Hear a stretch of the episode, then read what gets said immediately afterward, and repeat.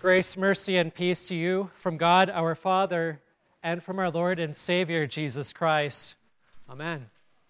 Merry Christmas.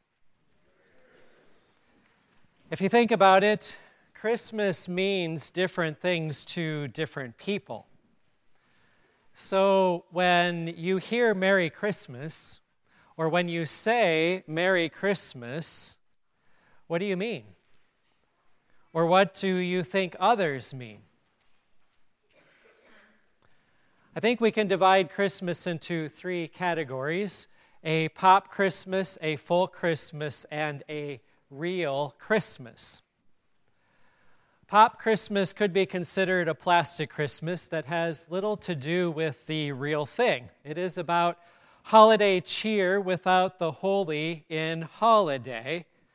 Pop Christmas is secular. It is Christmas without Christ. It is but the commercial Christmas, often the politically correct Christmas, the one that is simply a holiday or a festive time.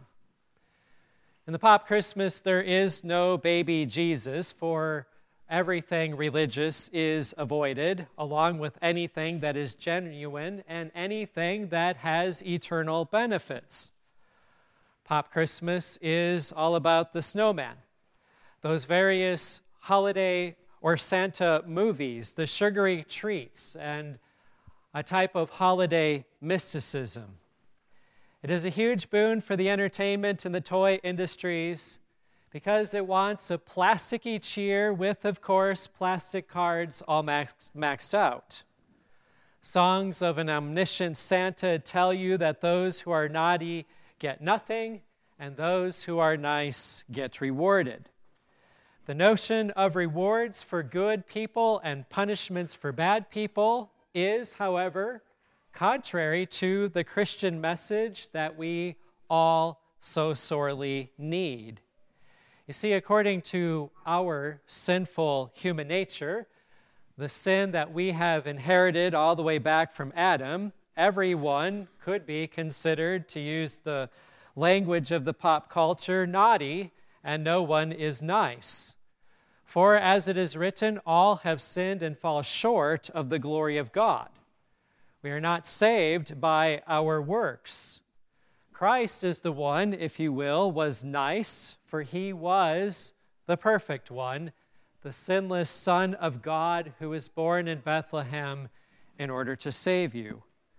But remember, the Pop Christmas knows no Christ. While Pop Christmas may be entertaining and fun, it is ultimately an empty shell without the hope of everlasting life. Now, I mentioned the second one is full Christmas, and that one is far better, for it carries on the old traditions of Christmas trees and Christmas carols, family gatherings and gift giving, and many other fine and good traditions. Full Christmas is good as long as we do not lose sight of the real thing. In full Christmas, there are many great symbols connected to Christianity. The Christmas tree became popular in Northern Europe in the 1500s. Its green foliage in the dead of winter can symbolize the everlasting life that our Lord Jesus Christ came to bring. The lights that we place on the tree and really everywhere else these days remind us that Jesus Christ is the light of the, of the world, a light which no darkness can overcome.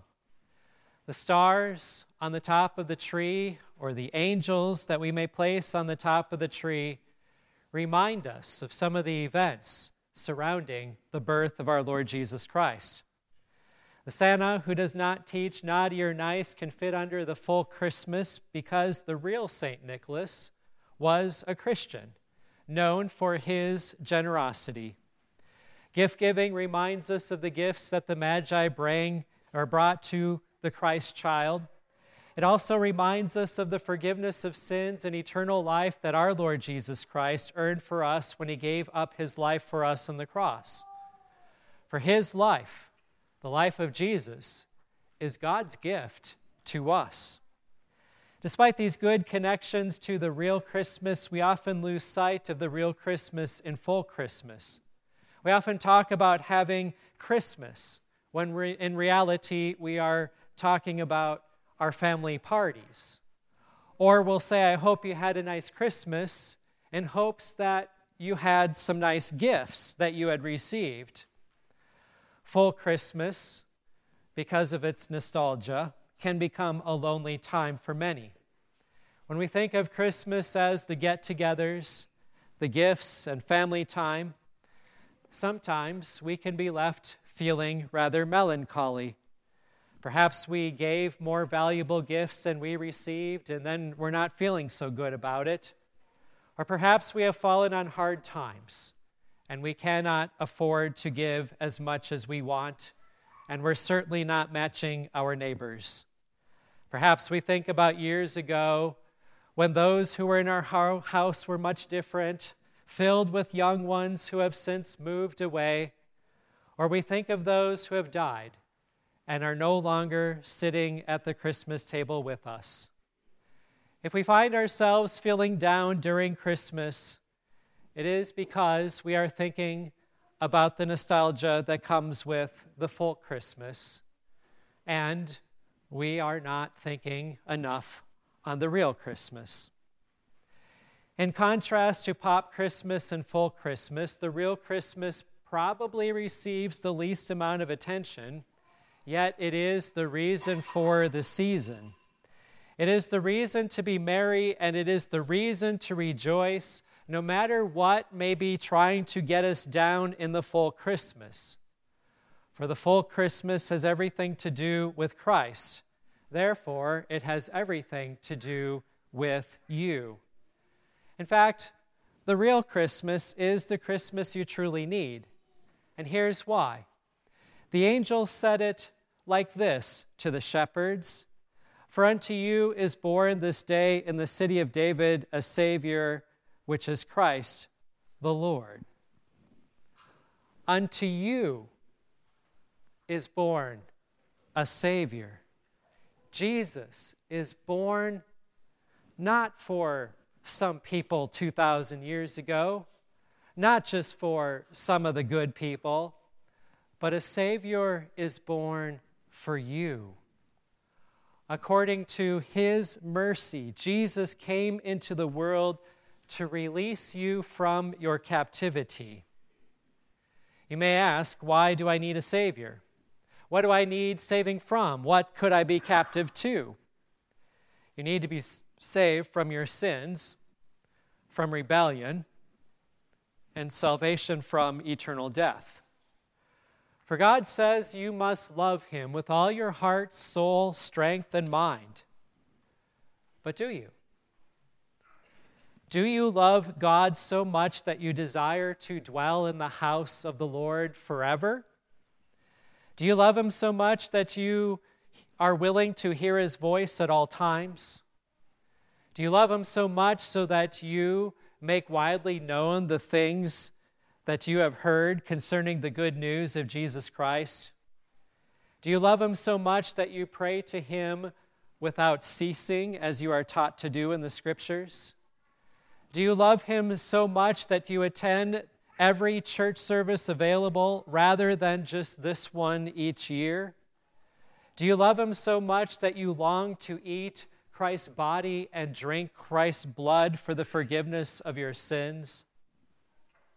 And just as Jesus instructs you to love the Lord your God with all your heart, soul, strength, and mind, you also are instructed to love your neighbor as yourself. Do you love your neighbors so much that you would sacrifice everything, even go hungry so that they will be satisfied? Do you love your neighbors so much that you respect them, that you help them, that you never speak poorly of them, that you put the best construction on everything that they do? Do you love them so much that you never hurt them or cheat them or covet their things. None of us, when we are honest, love God or our neighbor as we ought. And these are sins that we need saving from. And so Christ Jesus was born in the city of David. He was born to give you a new birth and holy baptism, to elevate you as a saint, a child of God, so that Jesus is your brother. Jesus was not born so that you could get a free license to continue in whatever sins that you prefer to do, thereby putting yourself back under a yoke of the law and under the slavery of condemnation. Instead, Jesus was born to be your Savior, to free you of these sins, to add you into the family of God so that you can walk in the newness of life. Jesus was born in lowliness so that we can be freed from our sins. The Son of God Himself, Christ the Lord, was born that first Christmas, the real Christmas, so that He could become one of us and die for us on the cross. Because Jesus rose victoriously from the grave, we have every reason now to be filled with joy, for our faith is not in vain, for we now have the forgiveness of sins we know that eternal life can abide in us, and we have eternal salvation when we believe in Jesus. And this is why we celebrate with great joy his birth. The real Christmas is Christ coming for us. It is the gospel, the good news of Jesus Christ coming so that our sins are taken away. The Pop Christmas does not know the Savior and can even try to shut him out. The full Christmas points us to Christ, but still does not have that full gospel truth. And you don't have to stop enjoying the movies and the music of the pop Christmas, nor do you have to stop the many good things that are found in the full Christmas. But let the real Christmas be the most important for you. For in it, you hear of your Savior Jesus, the Lamb of God who takes away the sin of the world. The real Christmas is the birth of Christ. It is the acknowledgement that God became human flesh, that Jesus is our Emmanuel, God with us. The acknowledgement that Jesus fulfills all the promises that our Father gave to those who waited for his coming. The real Christmas presents to us the greatest Christmas present, Jesus Christ the Lord, who grants us reconciliation to our Father in heaven, access to heaven, and eternal life with our Lord. We truly have every reason to rejoice in this real Christmas. Therefore, dear brothers and sisters in Christ, have a most blessed Christmas as you celebrate the birth of our Lord. Amen. The peace of God, which passes all understanding, keep your hearts and your minds in Christ Jesus to life everlasting. Amen.